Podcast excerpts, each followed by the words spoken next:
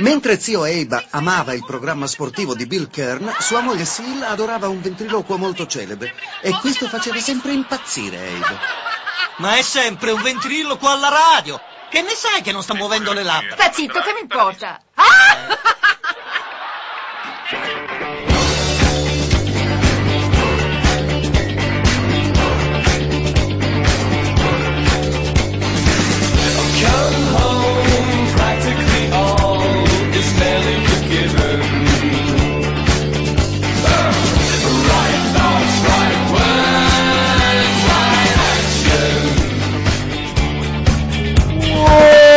Buongiorno, buongiorno a tutti, siamo entrati nell'ultima settimana prima della pausa natalizia, bentornati su Uguale Noi, il programma della mattina che vi tiene compagnia finché vi alzate, finché vi lavate la faccia, finché fate colazione, finché prendete la macchina per andare al lavoro, come sempre, come tutti i giorni, qui con noi, qui con voi, qui con tutti quanti noi.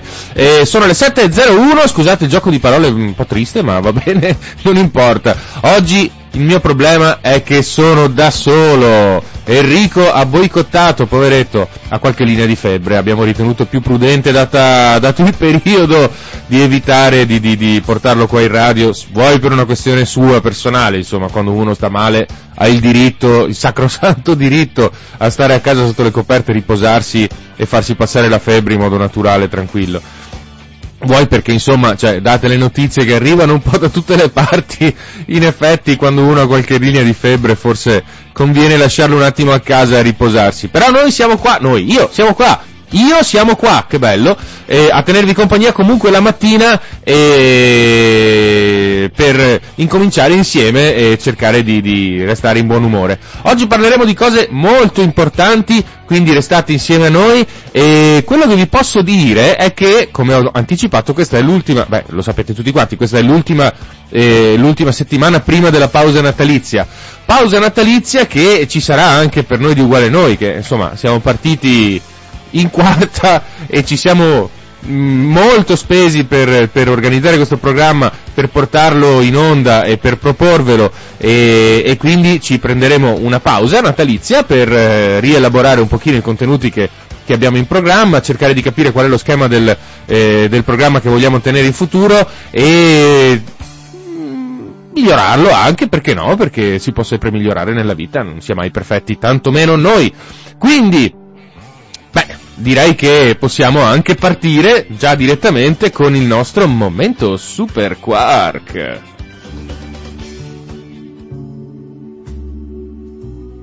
E voi lo sapete che io amo particolarmente il momento Super Quark perché mi riporta all'infanzia, a quando ero un bambino sdraiato davanti alla televisione, perché i miei genitori non mi facevano guardare i cartoni giapponesi, dicevano che erano violenti, e quindi mi parcheggiavano davanti a Super Quark e io mi facevo queste pere di tecnica e di scienza e di, e di storia, soprattutto di storia, mi piaceva un sacco la storia.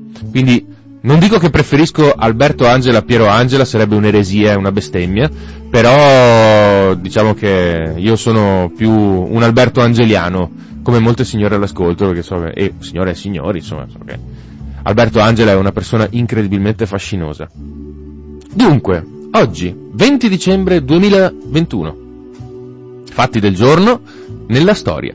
millecinquecentosettantasette, un devastante incendio distrugge la sala del maggior consiglio nel Palazzo Ducale di Venezia. Fu l'ultimo di tre incendi che lo devastarono a partire dal millequattrocentottantatré.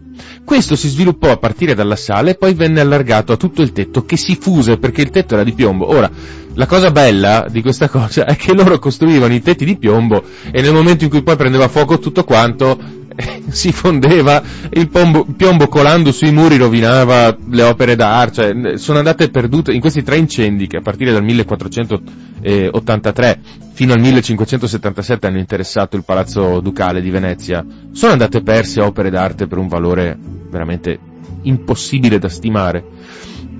Pensate che alla seconda ristrutturazione prese parte anche Andrea Palladio, e tutto sommato forse, se il Palazzo Ducale è così bello, lo dobbiamo anche a questi incendi, c'è sempre un risvolto positivo nelle cose negative. milleottocentotre, viene completato l'acquisto della Louisiana. Gli Stati Uniti acquisiscono dai francesi il territorio della Louisiana. Eh, si tratta di duemilacentoquaranta chilometri quadrati di territorio ancora conosciuto con il nome di Louisiana francese. Louisiana perché prendeva il nome da re Louis quattordici, che gli ha dato proprio il nome, era il suo giardinetto di casa praticamente. Cioè, tu, ah sì, tu che, dove abiti? Io ho una casa in periferia, ottanta metri quadri più cinquanta metri quadri di giardino, ci ho fatto l'orticello. E tu? Ah, io ho Versailles e la Louisiana. Ah, bene, fantastico. Ehm, pensate, gli americani, gli statunitensi, pagarono la Louisiana undicimiladuecento, eh, scusate, undici milioni duecentocinquantamila dollari, che sommati all'estinzione dei debiti e agli interessi, perché ovviamente, cioè, già gli americani avevano crediti un po' dappertutto, poi figuriamoci, la, la, la Francia usciva dalla rivoluzione, aveva tanti di quei debiti che metà bastava, vabbè, cioè, la monarchia gli aveva lasciato i debiti, poi la rivoluzione probabilmente ne ha fatti altri, e, e quindi erano messi un po', un po' malino. E, comunque, sommati all'estinzione dei debiti e agli interessi, raggiunsero la cifra totale di ventitré milioni duecentotredicimilacinquecentosessantotto dollari. Come siano arrivati a calcolare cinquecentosessantotto dollari e ventitré centesimi, magari, sarebbe bello scoprirlo. Comunque, è una cifra che, insomma, sì, caspita, cioè, adesso ventitré milioni di dollari, wow, sarebbe una roba già spaziale di per sé per una persona singola. Però poi bisogna vedere nel bilancio di uno Stato come grava questa cosa. Comunque, se vogliamo fare un rapporto, io ho trovato una piccola scaletta di paragone fra quanto valeva un dollaro nel milleottocentotre e quanto vale il dollaro adesso. Più o meno nel milleottocentotre un dollaro valeva come ventuno dollari di adesso. Quindi, facendo il conto, facendo la proporzione, più o meno la Louisiana è costata ai, agli americani mezzo miliardo di dollari. Ora, mezzo miliardo di dollari per un territorio come la Louisiana, che, vabbè, New Orleans al porto, cioè il, il Mississippi che va dal nord al sud, dal sud al nord, eh, tutti i terri, le piantagioni, eccetera, eccetera. Mil, mezzo miliardo di dollari non è niente. Questo significa che la Francia era veramente alla canna del gas all'epoca. Comunque, nota storica a parte. milleottocentosessanta! La Carolina del Sud diventa il primo stato a secedere dagli Stati Uniti. Lo sapete che cosa successe dopo? Si scannarono come capretti per quattro anni, cinque anzi. È la, la guerra di secessione americana. Quella che noi chiamiamo guerra di secessione americana, quella che loro chiamano guerra civile americana, perché per loro è la guerra civile, non la guerra di secessione. La guerra di secessione ce la siamo inventata noi. Però è il primo gesto, il primo atto formale, e non soltanto speculazione politica, eh, chiacchiere di palazzo, no, di palazzo no, perché non c'erano i palazzi, erano un paese democratico gli Stati Uniti, eh, ma chiacchiere politici, insomma, dibattito politico anche acceso fra nordisti e sudisti, fra schiavisti e eh, liberazionisti, fra industriali e agricoltori, pianta, insomma, tenutari di piantagioni più che agricoltori, che uno dice agricoltori e pensa al contadino, invece no, questi erano schiavisti con le piantagioni e piantavano mh, cotone per alimentare le filerie di Manchester praticamente a monocoltura. Quindi il primo gesto, atto, atto formale, fu la secessione della Carolina del Sud, e, e che portò alla guerra. millenovecentoquindici, le ultime truppe australiane vengono evacuate da Gallipoli. Uno dei più grossi errori di valutazione militari della storia. Eh, cosa successe? Praticamente successe che eh, c'era prima guerra mondiale, contesto prima guerra mondiale. Eh, sul fronte occidentale le truppe alleate eh, e le truppe tedesche si stavano scannando ormai da un anno e nessuno ne veniva fuori. Quindi che cosa succede? Eh, l'Italia era già entrata in guerra da poco, da, nel maggio del, del millenovecentoquindici entrò in guerra l'Italia. In Russia c'erano le offensive in Carinzia, mi sembra, eh, la, l'assedio della fortezza di Przemyśl, eh, eh, insomma un casino, cioè le, lì la guerra era un po' più di movimento, comunque macello, ma non se ne veniva fuori, non si capiva, gli alleati non capivano come fare a rompere questo, questo, questa situazione di stallo ed andare avanti. E Winston Churchill, che all'epoca era primo lord dell'ammiragliatura, cioè comandava la flotta, insomma, disse: ma perché non andiamo? Lui aveva un po' questo tarlo del ventre molle, no? Anche, anche durante la seconda guerra mondiale disse: ah, andiamo a invadere il ventre molle, l'Italia. Arrivarono e rimasero impantanati in un territorio pazzesco come quello italiano contro i tedeschi per tre anni, vabbè, due anni. E vabbè.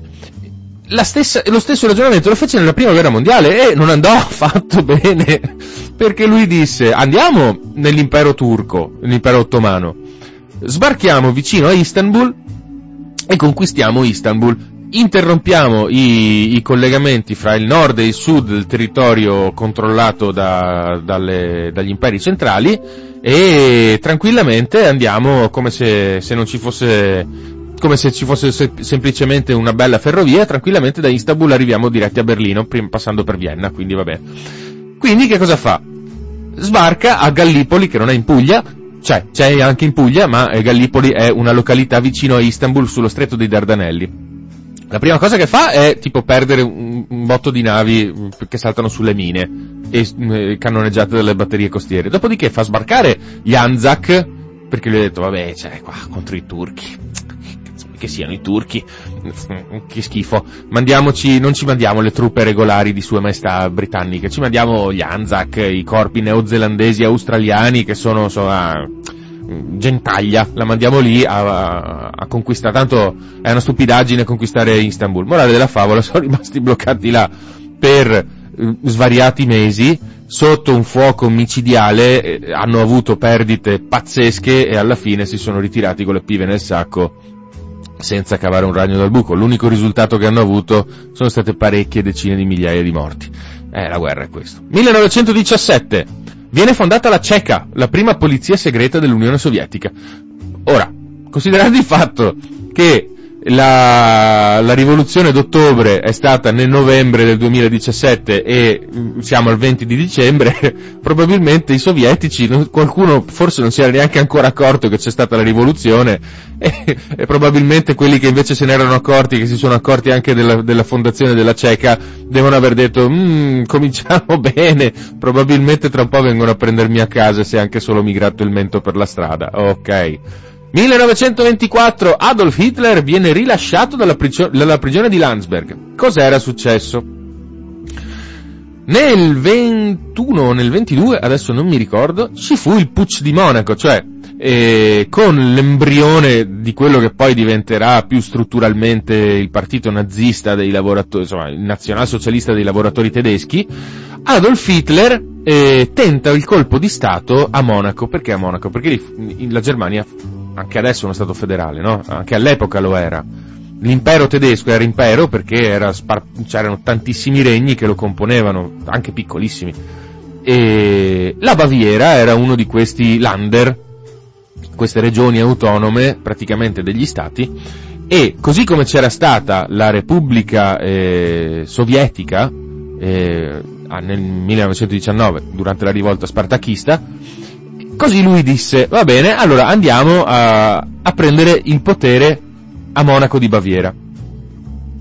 Quindi che cosa fece? Andò all'Hofbrauhaus, che è la birreria storica di Monaco, bellissima, sono stato, meravigliosa, e intervenne a una riunione e prese la parola, aizzò la folla per, ah, andiamo a prendere il potere, eh, insomma... Non è che fu concertato proprio benissimo questo colpo di Stato. Mentre si recavano al palazzo del governo, vennero intercettati dalle forze dell'ordine, dall'esercito, che gli disse disperdetevi. No, non ci disperdiamo. Ah sì? E aprì il fuoco.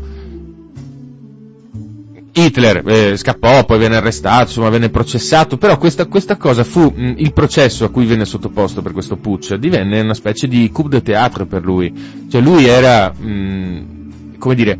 Eh, aizzò le masse e se le mh, come dire le portò dalla sua parte, anche parlando in sua difesa durante il processo, e la condanna fu lieve, cioè pochi mesi in carcere per un colpo di Stato, cioè parliamo di una cosa abbastanza grave.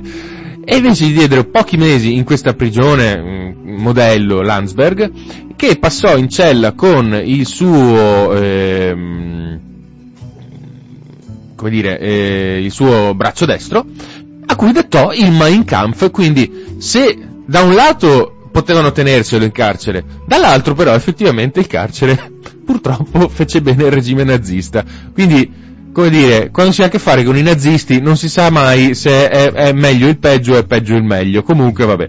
millenovecentocinquantuno, per la prima volta viene prodotta elettricità da un reattore nucleare sperimentale costruito nella vicinanza di Arco, nell'Idaho. Ora, nel millenovecentoquarantacinque, come tutti sanno, gli americani sganciano sul Giappone due bombe atomiche. Nel millenovecentoquarantanove, sì, nel millenovecentoquarantanove anche l'Unione Sovietica si, a, si eh, aggiunge alle potenze atomiche facendo scoppiare i suoi primi prototipi di bomba atomica. Bisognerà aspettare fino al millenovecentocinquantuno per avere una reazione a catena eh, controllata eh, che venga utilizzata per ottenere energia per scopi civili. Come dire, l'obiettivo degli scienziati all'inizio era proprio utilizzare questa fonte di energia per, per cercare di ottenere dei, dei risvolti positivi per l'umanità, ma questi ci hanno messo sei anni, sette anni per arrivare alla, alla produzione di energia dopo aver falciato e vetrificato un'intera città, due città, e poi avere instaurato il meccanismo del terrore che porterà alla guerra fredda. Tanto per dire, l'umanità è sempre degna di, di rispetto e di approvazione e di ammirazione. No ragazzi, non ci siamo. La politica non va bene in questi casi. millenovecentosessanta, viene costituito il Fronte Nazionale per la Liberazione del Vietnam, quelli che noi conosciamo come Viet Cong, che eh, con abnegazione, spirito di sacrificio e eh, presenza continuarono a insistere sul territorio del Vietnam del Sud malgrado l'occupazione statunitense, e alla fine al millenovecentosettantacinque portarono alla riconquista di Saigon e alla fine della guerra. Grazie al fronte di liberazione, non era l'esercito regolare nord vietnamita, era il fronte di liberazione, cioè una specie di partigiani eh, del Sud Vietnam, eh, i guerriglieri insomma, diciamo così, e diedero molto filo da torcere. Armati di Kalashnikov e con i sandali addosso, diedero parecchissimo filo da torcere agli americani e alla fine quella guerra la vinsero. Quindi dal punto di vista strategico, chapeau. Dal punto di vista umano magari ogni tanto qualche cosa potevano evitare di farla, ma va bene dai. No, non va bene, ma non importa. millenovecentosettantatré, il primo ministro spagnolo Luis Carrero Blanco muore a Madrid in seg- a seguito di un attentato dell'E T A. Io m- non oso immaginare che shock possa essere stato per gli spagnoli vedere che il loro primo ministro eh, veniva, moriva in un attentato terroristico. Pensiamo a noi, allora, l'E T A e la mafia sono due cose diverse. Uno può simpatizzare per l'afflato libertario di un popolo e la pulsione all'autonomia di questo popolo, però in effetti se i metodi che vengono, che vengono agiti per arrivare all'indipendenza sono di questo tipo qui, ossia il terrorismo, la violenza, le bombe, la strage, eh, la disapprovazione è sempre totale. Eh, in questo caso mi viene da fare un paragone con il caso Moro, oppure eh, la strage di Capaci eh, o di Via D'Amelio. Cioè, quanto furono, quanto fummo scioccati noi a, a vedere che saltava per aria un'intera autostrada per ammazzare un magistrato. E quanto, quanto rimanemmo scioccati all'epoca quando scoprirono il cadavere di Aldo Moro in una erre cinque rossa in via Caetania a Roma. E queste sono cose che, che, che colpiscono profondamente la, la, la mentalità collettiva, il, il, il, il sentire collettivo, e che alla fine in realtà compattano ancora di più un paese attorno ai suoi valori. E mica per niente attualmente in Spagna eh, l'E T A praticamente non sta più colpendo perché non ha più sostegno, ha sbagliato, hanno sbagliato profondamente perché la violenza è sempre e comunque un errore. millenovecentottantanove, gli Stati Uniti inviano truppe a Panama per rovesciare il governo di Manuel Noriega, perché come sappiamo gli Stati Uniti se non ci mettono la pezza da qualche parte non sono felici.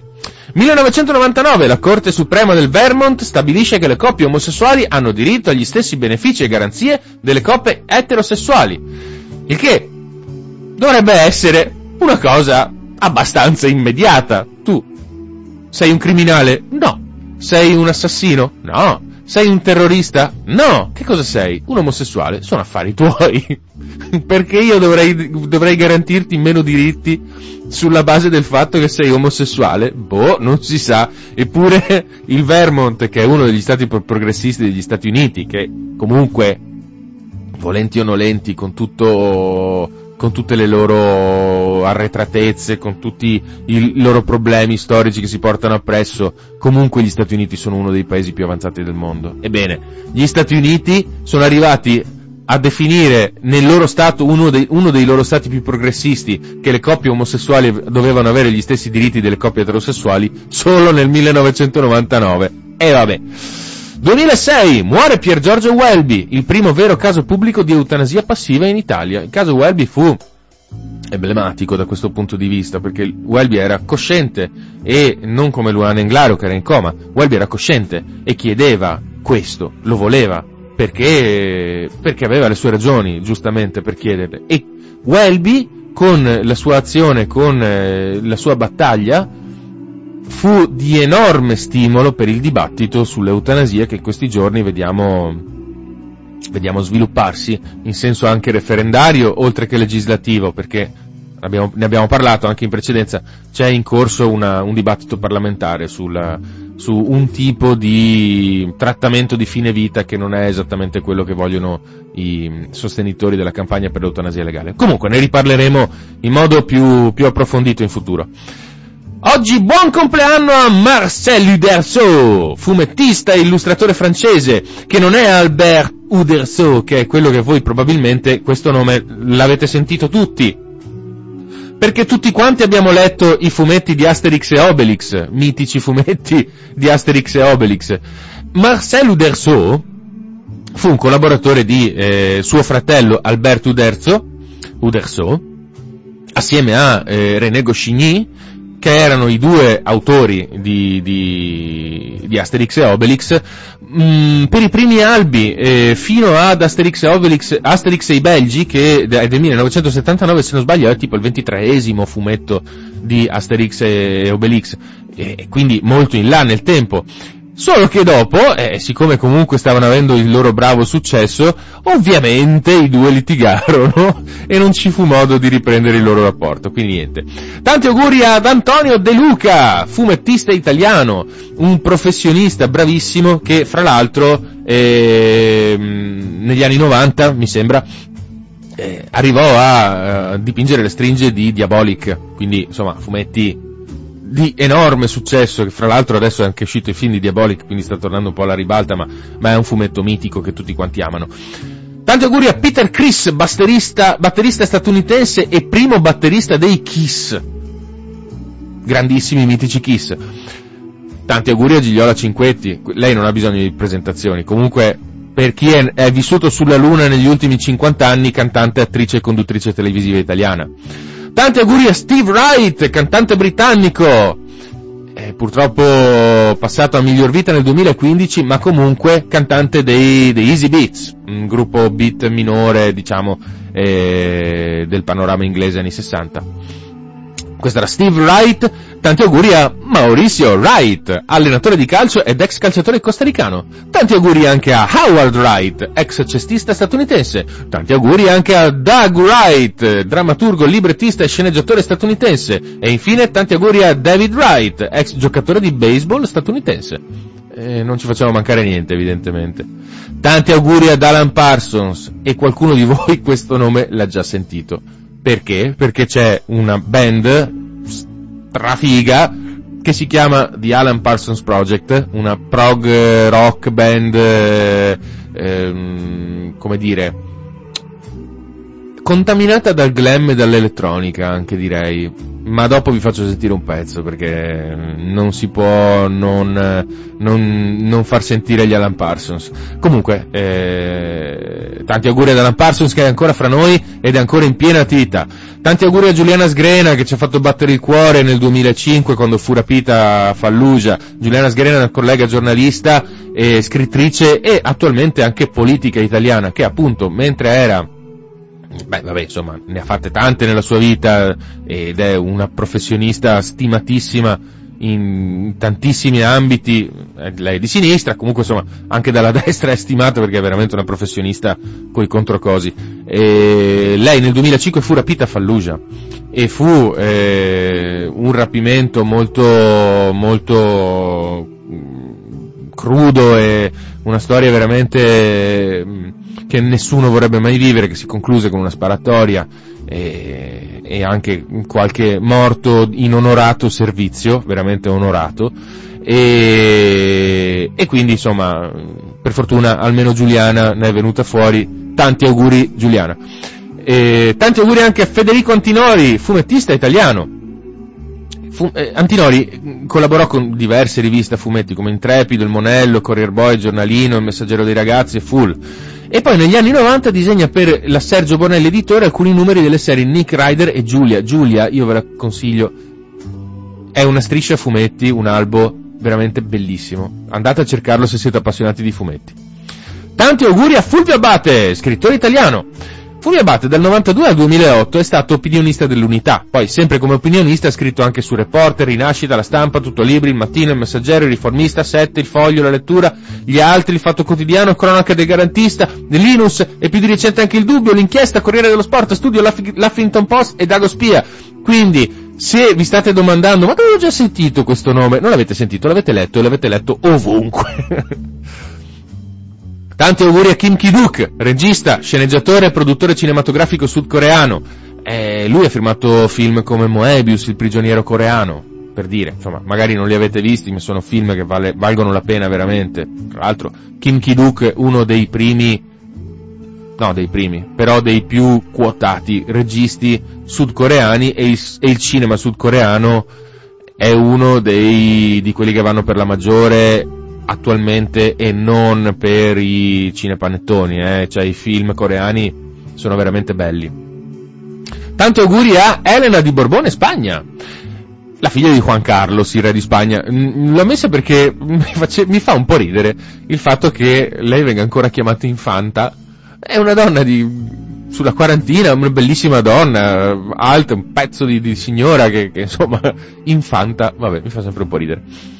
Tanti auguri a Chiara Francini, una bellissima e bravissima attrice e conduttrice televisiva e anche scrittrice italiana. Lei l'avete vista in film come Maschi contro femmine di Fausto Brizzi, Femmine contro maschi sempre di Fausto Brizzi, però anche Miracola Sant'Anna, il film di Spike Lee sul massacro di Sant'Anna di Stazzema.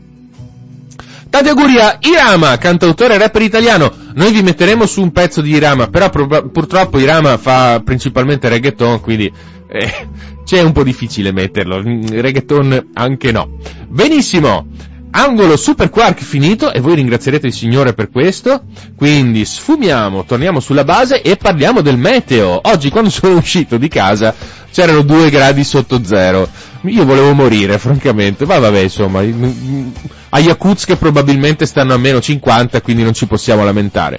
Detto questo, temperatura, appunto, sotto zero, temperatura percepita ancora più sotto zero, però per il resto, tempo previsto per oggi, eh, un tempo relativamente stabile, con cielo in prevalenza sereno, poco nuvoloso, sulle zone montane e pedemontane. In pianura, mh, chissà come mai, incredibilmente, sulla pianura padana, iniziali foschie e nebbie, però meno persistenti dei giorni precedenti. Ieri c'è stata nebbia tutto il giorno, era un grigiume schifoso. E poi si dissolveranno anche nel corso della mattinata, perché comunque la temperatura un pochino aumenta, lasciando spazio a un cielo sereno poco nuvoloso. Dopo il tramonto saranno ancora possibili delle nebbie, però solo localmente sui settori più meridionali della pianura.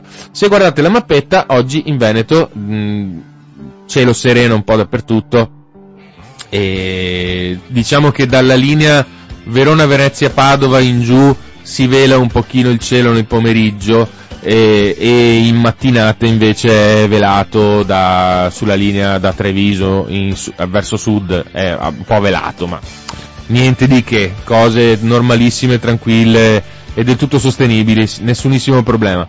Bene, noi eh, andiamo con il primo, eh, la prima pausa musicale della giornata, e come, come eh, vi avevamo anticipato eh, vi mandiamo un pezzo degli Alan Parsons Project.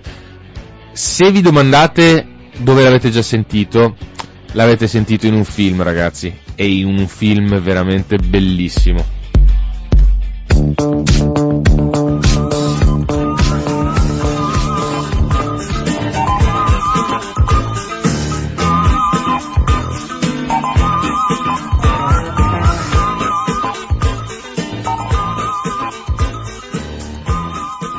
Mamma mia, Loredana Bertè, che genio che era, che è, che è, per carità, però all'epoca veramente era un'innovatrice.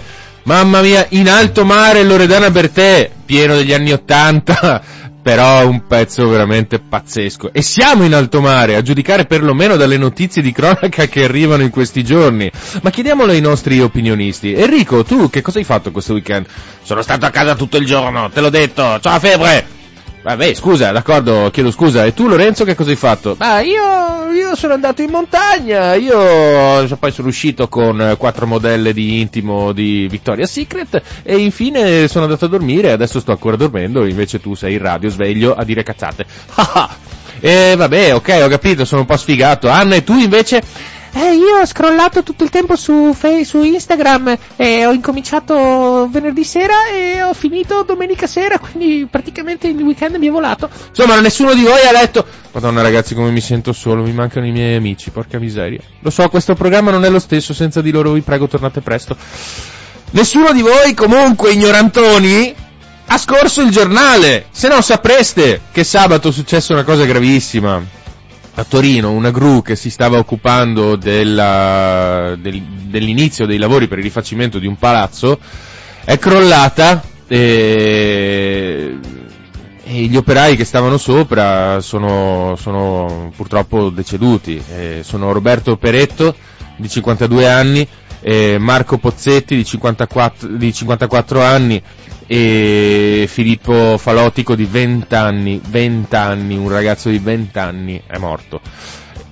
In più, eh, questa gru è crollata su una strada che è piena di servizi, di, di, di, di, c'è un ufficio postale, ci sono dei bar, dei negozi, c'era la fila davanti all'ufficio postale, perché adesso, insomma, eh, per, a causa del Covid bisogna stare in fila davanti a, agli uffici postali prima di poter entrare. E quindi poteva essere veramente un problema grave, un, una strage praticamente, anche perché questa gru era molto alta, era un palazzo di parecchi piani, per cui la gru andava tanto in alto, e, e per quello che gli operai sono deceduti, perché sono caduti da parecchie decine di, di, di, di metri d'altezza. Ma quello che preoccupa di più è, è il dato... il dato macro, diciamo, quello che più si, si allarga a tutta Italia, perché nella sola giornata di, no, nella sola giornata di, di sabato, però in tre giorni, eh, giovedì, venerdì e sabato, sono morti dieci lavoratori, dieci lavoratori in tre giorni. Giovedì scorso in particolare è stata una giornata nera, perché erano morti in quattro, il giovedì, non, cioè non sabato che, no scusate, sì sabato, non sabato che è crollata la gru, e già lì il bilancio era di tre, tre vittime. Giovedì che non è successo niente di, come dire, talmente appariscente da passare alle cronache, sono morti quattro lavoratori. Cioè è incredibile questa cosa, è veramente pazzesca. E noi in Italia siamo presi così purtroppo, cioè, e non è semplicemente una questione di, di, di, di, di monitoraggi, è proprio una questione culturale. Io mi ricordo quando, mh, poco prima che scattasse il lockdown, nel duemilaventi, nel marzo del duemilaventi, c'era una casa in costruzione, c'è ancora una casa in costruzione di fianco a casa mia, e un giorno tornando a casa ho visto questo operaio che stava sul tetto con un piede così appoggiato, stava, stava guardando il panorama, era appoggiato con un piede sulla balaustra bassa del, del tetto. Bene, questo operaio aveva in testa un cappellino e non il casco. Eh, non era assolutamente imbragato e era in maniche corte a marzo, vabbè, lasciamo perdere. Comunque era in maniche corte, non aveva i guanti e non aveva le scarpe da ginnastica, però aveva la mascherina. E dici, vabbè, sì, certo, poi alla fine quello che è successo lo, cap- lo sappiamo per quale ragione portava la mascherina, e forse era stato anche previdente lui, anzi sicuramente era stato previdente, più previdente di me, che la mascherina ancora non la portavo. Era il marzo del duemilaventi, eh, cioè prima del lockdown, prima che scoppiasse il bubbone. E...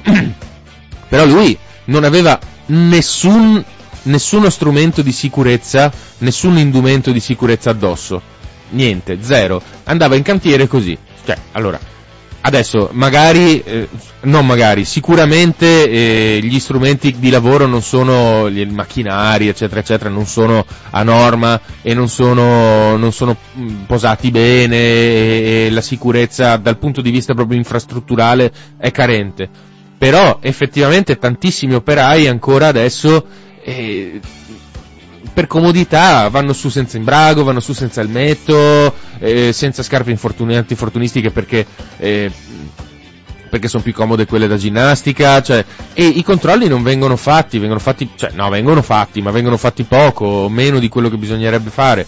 È una questione proprio culturale. Noi dobbiamo sviluppare una cultura un po' più attenta a queste cose. La, l'Italia, fra l'altro, nella classifica europea è messa abbastanza, non dico male perché siamo a metà, ma cioè il fatto che, che ne so, in Spagna muoiano cento operai in più all'anno è di qualche consolazione per noi? Io non credo, sinceramente. Sarebbe bello se non morisse proprio nessuno. Cioè il lavoro dovrebbe essere fonte di vita, non fonte di morte. Ma questi sono discorsi retorici che vi possono fare chiunque, può fare chiunque, però sono sempre validi. Per quale ragione bisogna, n- non è possibile che si debba, si possa andare al lavoro e si debba morire di lavoro.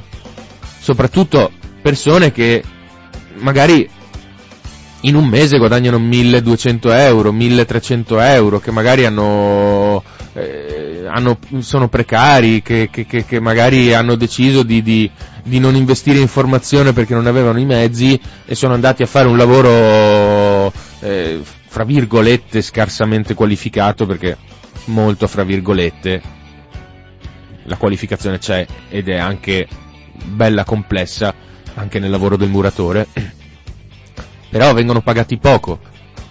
Magari chi va in ufficio, insomma, poi sappiamo che il precariato in questa generazione è quello che è, ma magari chi va in ufficio guadagna di più e corre meno rischi, magari ha rischi di lombosciatalgia, sì, quelli sì, ma sicuramente non corre il rischio di rimanere schiacciato o avvelenato in un fusto mentre fa la pulizia, o travolto da una frana perché fa il minatore, o, o che ne so io, cioè tutti questi incidenti sul lavoro che in realtà sono più che incidenti, sono proprio strutturali, perché la gente continua a morire con cadenza quotidiana e a dei livelli veramente, veramente insostenibili. Livelli di cui parliamo dopo il secondo spazio musicale. Io ve l'avevo anticipato che ci sarebbe stata più musica quest'oggi, per cui eh, vi proponiamo il secondo stacco e vi mandiamo Step Out.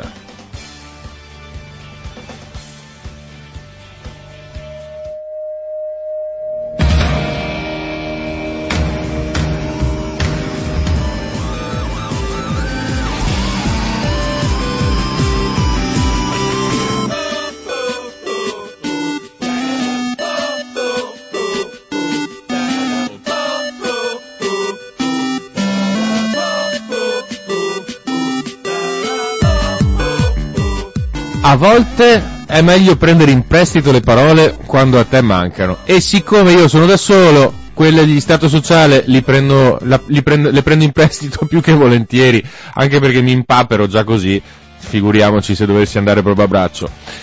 Dunque, Lodo Guenzi canta "Abbiamo vinto la guerra", a parte il fatto che anche gli Stato Sociale, stando alle sue ultime dichiarazioni, lui ha detto praticamente eh, ci siamo smerdati, ci siamo votati al commerciale e tutto quello che era gli Stato Sociale all'inizio non c'è più.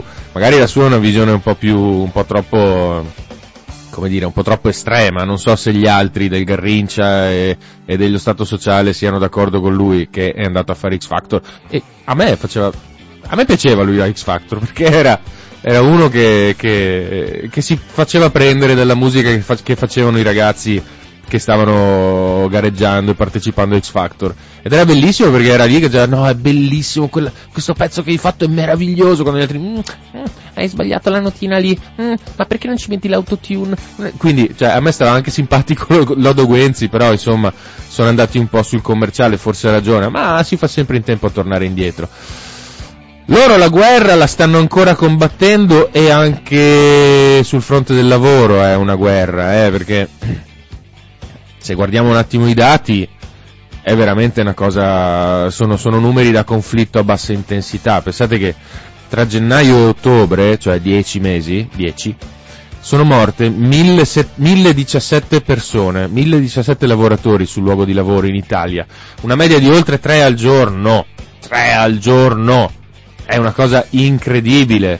Cioè, lasciamo perdere quanto questo possa incidere sul P I L, perché chi se ne frega, cioè sono vite umane che, che vengono spezzate, cioè che non ci sono più, sono andate al lavoro, a lavorare, cioè per portare a casa lo stipendio, dar da mangiare ai propri figli, pagare l'affitto, andare in vacanza con la moglie eh, o col marito. Cioè, queste persone non torneranno più indietro. È questo quello su cui ci dobbiamo, ci dobbiamo concentrare, sul fatto che queste persone non torneranno mai più dal lavoro. È incredibile questa cosa, è pazzesca.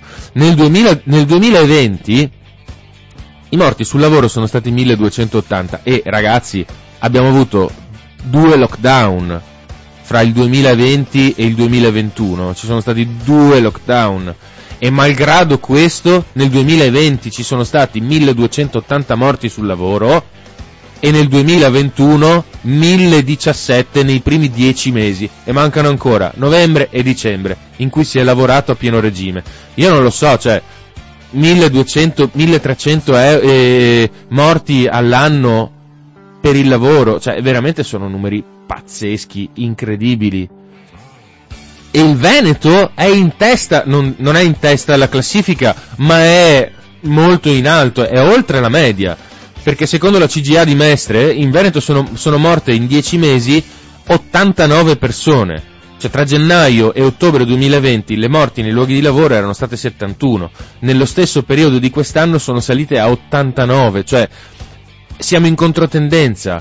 Se, se nel resto del paese, in tutto il paese, le morti sono calate, anche se di poco, anche se proporzionalmente praticamente sono sempre quelle dal duemilaventi, dal duemilaventi al duemilaventuno, in Veneto addirittura ce ne sono di più, e non poche di più, tante di più, diciotto morti in più nei primi dieci mesi.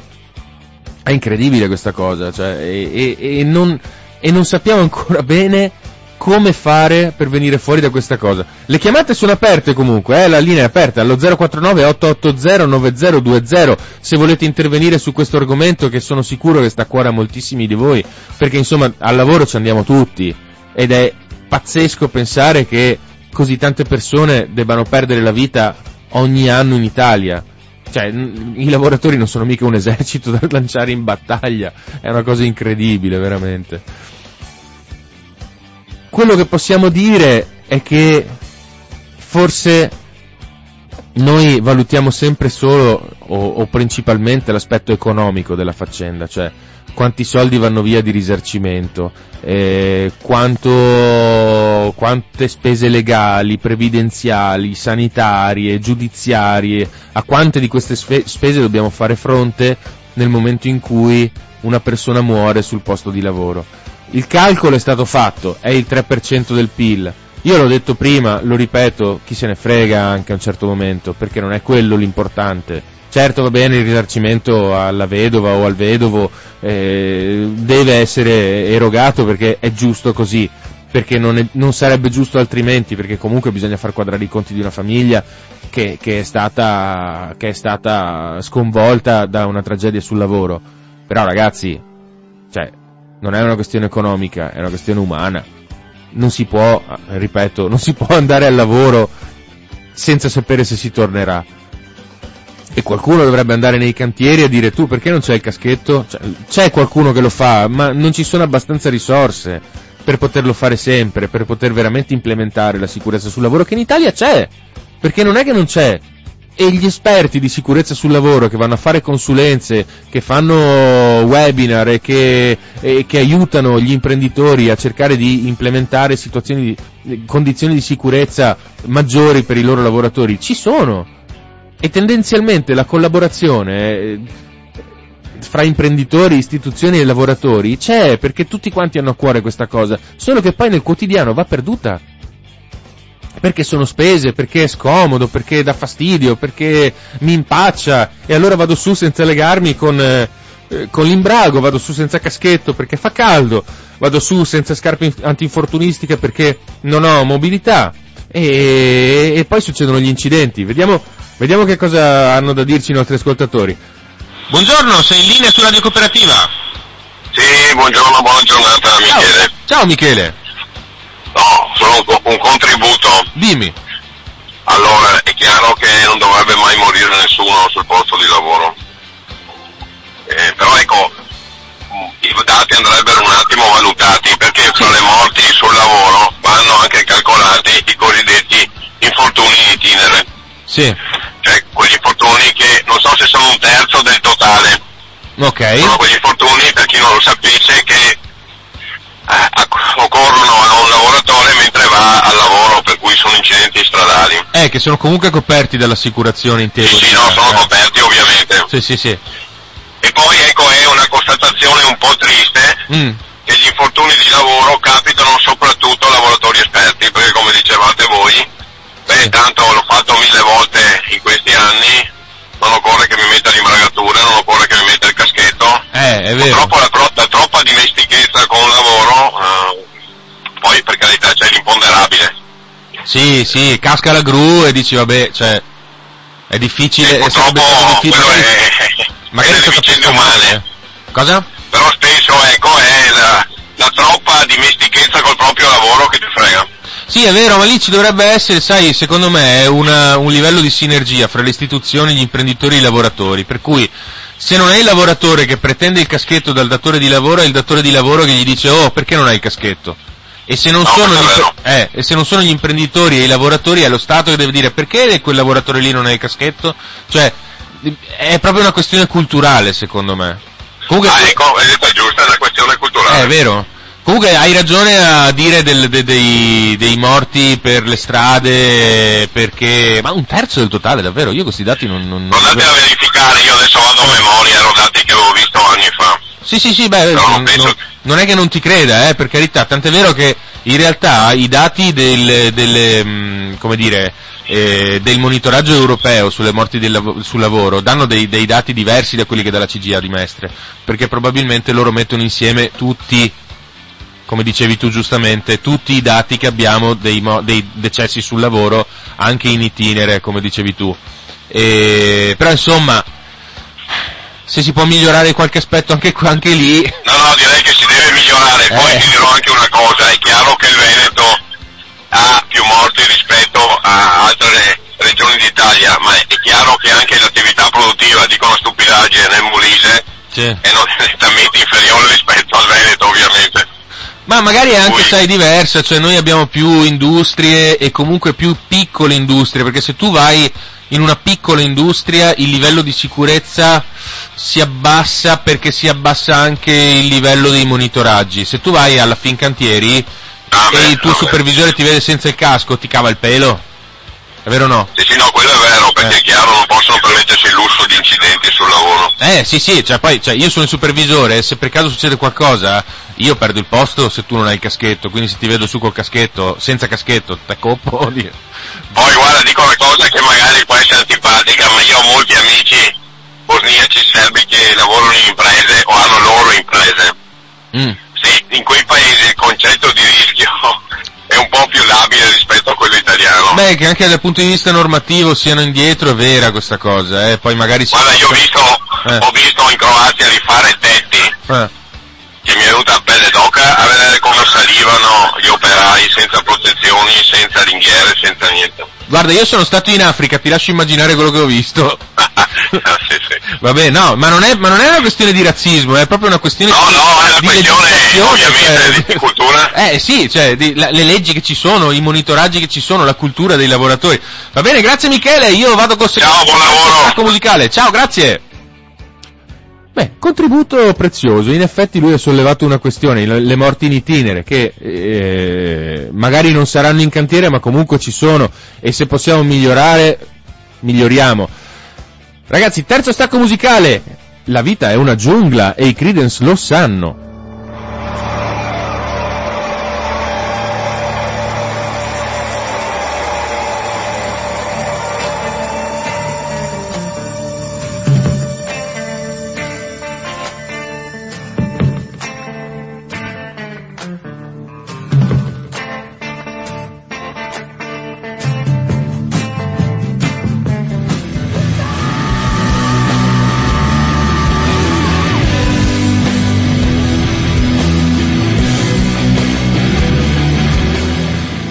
Mamma mia, che potenza gli After Hours! Oh, veleno! Grandissimo pezzo, veramente tacchente. Dunque, voi non lo sapete, ma eh, io sono qua che sto corrispondendo in modo abbastanza febbrile con tutti i miei amici. Eh, Lorenzo e Anna in particolare. Enrico, poveretto, sta un po' male, quindi insomma è un po' meno, meno presente e meno sul pezzo, ma è, è normale, anzi. Enrico, auguri, pronta guarigione, ci vediamo qua giovedì. Eh, nel frattempo però noi abbiamo ricevuto una telefonata eh, che mh, sostanzialmente esprime una scontentezza profonda riguardo alla, sce- alla selezione musicale di quest'oggi. Pronto? Pronto. Pronto, buongiorno, sei su Radio Cooperativa, come ti chiami? Anna, casualmente. Anna. Anna chi? Anna, quella che disapprova fortissimo la scelta musicale Anna! Di quest'oggi. Ma a te tocca mercoledì, mi passi i pezzi per mercoledì, porca miseria, devi vedere. Mercoledì voglio i Rama. No, i Rama no, ti prego, il reggaeton, dai. Cioè, tu, ogni, estate, ogni estate ci sfrangono le palle con questo reggaeton dall'inizio, alla, da giugno a settembre, è solo reggaeton e tu me lo vuoi propinare anche a dicembre. Quella di Sanremo l'anno scorso, l'hai ascoltata? Eh, sì, non è quella, aveva una ritmica un pochino diversa, ma ci credo, se portava a Sanremo un reggaeton gli tiravano le noccioline. Porta pazienza. Dai, che stato sociale a Sanremo non è che ci sono andati tanto lontani, eh. Dal reggaeton? La vecchia che balla. Ma tu hai sentito il testo di quella canzone? Sì, ok, eh. non era del tipo mi hai lasciato brutta cattiva, però eh. insomma. Che cattiva. Eufemisticamente cattiva, eh. Perché poi magari la violenza è un po' più, un po' più estrema. Ciao Anna, come stai? Ah, dai, abbastanza bene. Io per fortuna non devo mettere elmetti per lavorare, però volevo anche mettere l'accento su una cosa che ovviamente lì non viene considerata, perché quando qualcuno muore sul lavoro mm. è chiaro che fa più notizia. Sì.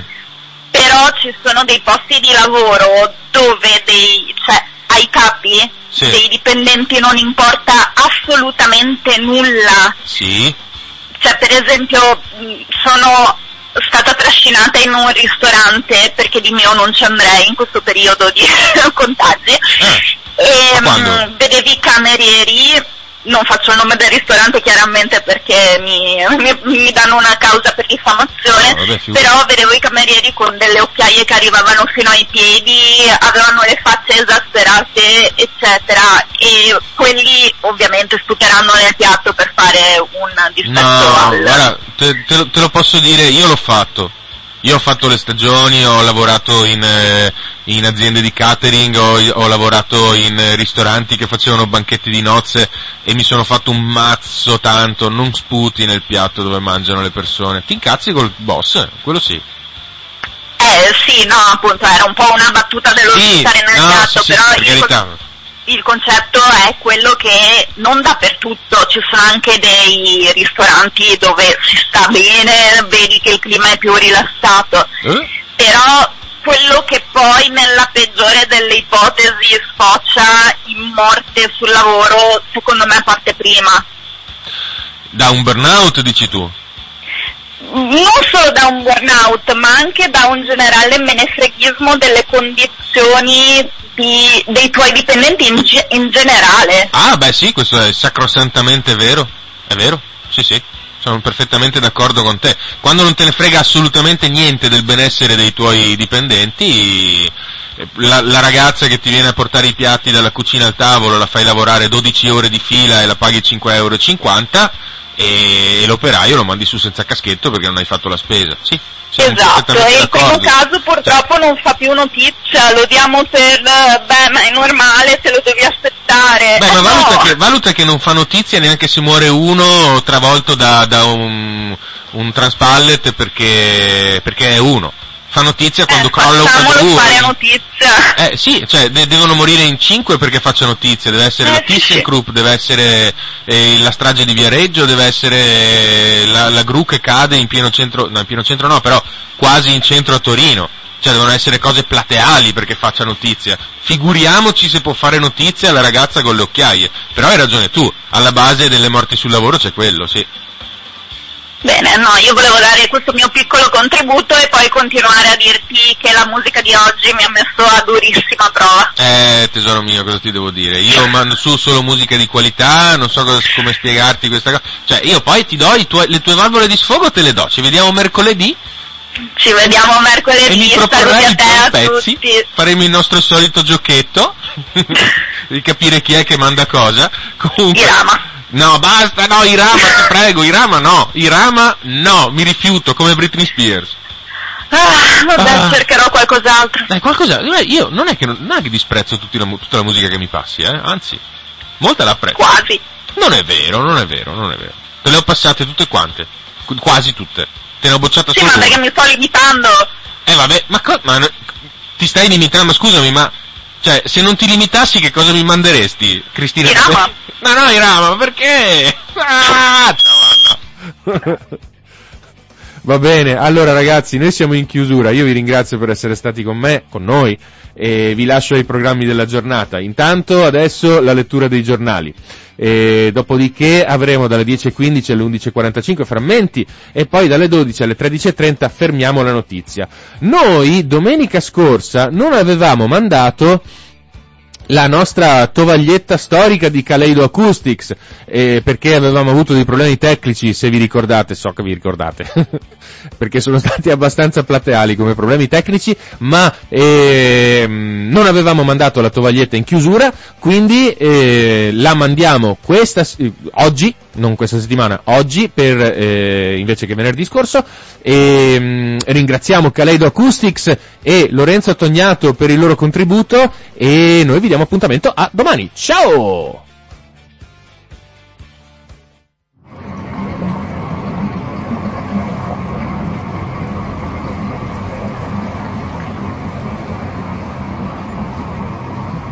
La storia di oggi è quella di una nave e del suo affondamento.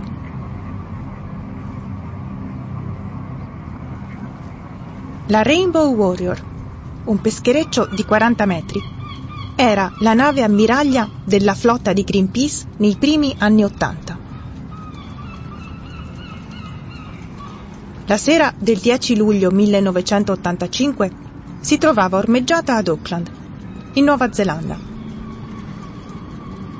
Due esplosioni successive, provocate da mine applicate allo scafo, causarono l'affondamento della nave e la morte di un membro dell'equipaggio, Fernando Pereira.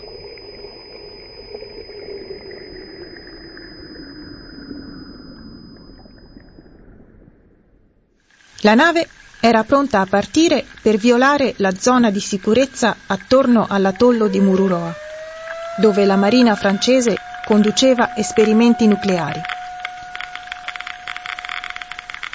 In precedenza, la Rainbow Warrior era già intervenuta per consentire l'evacuazione di alcuni isolani, in fuga a causa proprio degli esperimenti nucleari e delle loro conseguenze.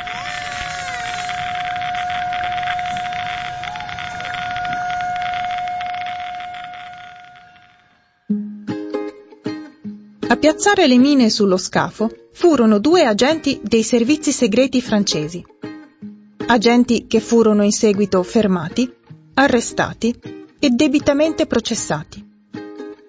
In Francia, però, non in Nuova Zelanda. Agenti che, dopo solo due anni di detenzione, furono rilasciati e ripresero servizio.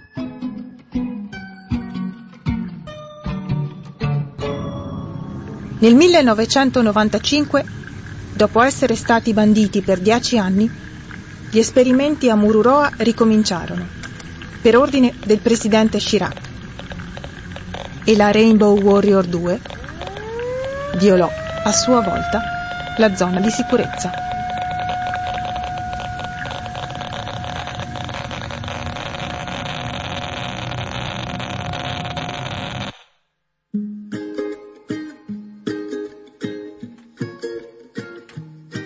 Le tovagliette sono un podcast prodotto da Kaleido Acoustics. Il contenuto è farina del sacco di Lorenzo Tognato.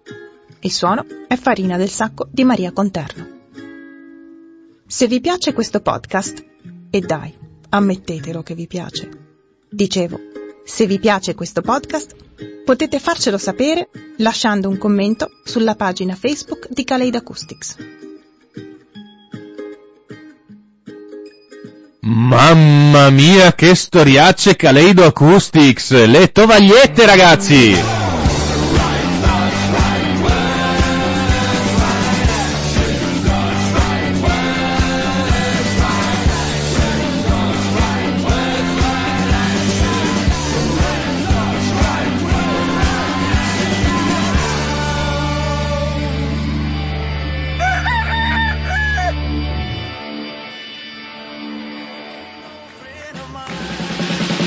I said you was high class.